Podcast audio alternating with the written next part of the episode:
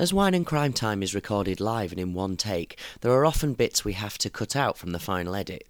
Here's one such deleted scene in which, during my interview with the Bakery Oven Theatre's artistic director Martin St. Martin, I bring up his previous bad reviews. It was also the uh, the first production in, I think, London theatre history to not gain a single star from any review during its run. What are stars?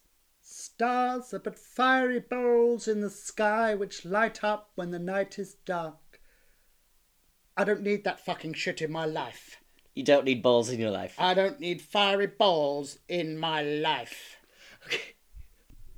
And we'll be releasing more snippets of absolute bronze like this throughout the week between editions of Wine and Crime Time. So give us a follow on your favourite podcast uh, provider and maybe give us a like on Facebook. Thanks. See you soon.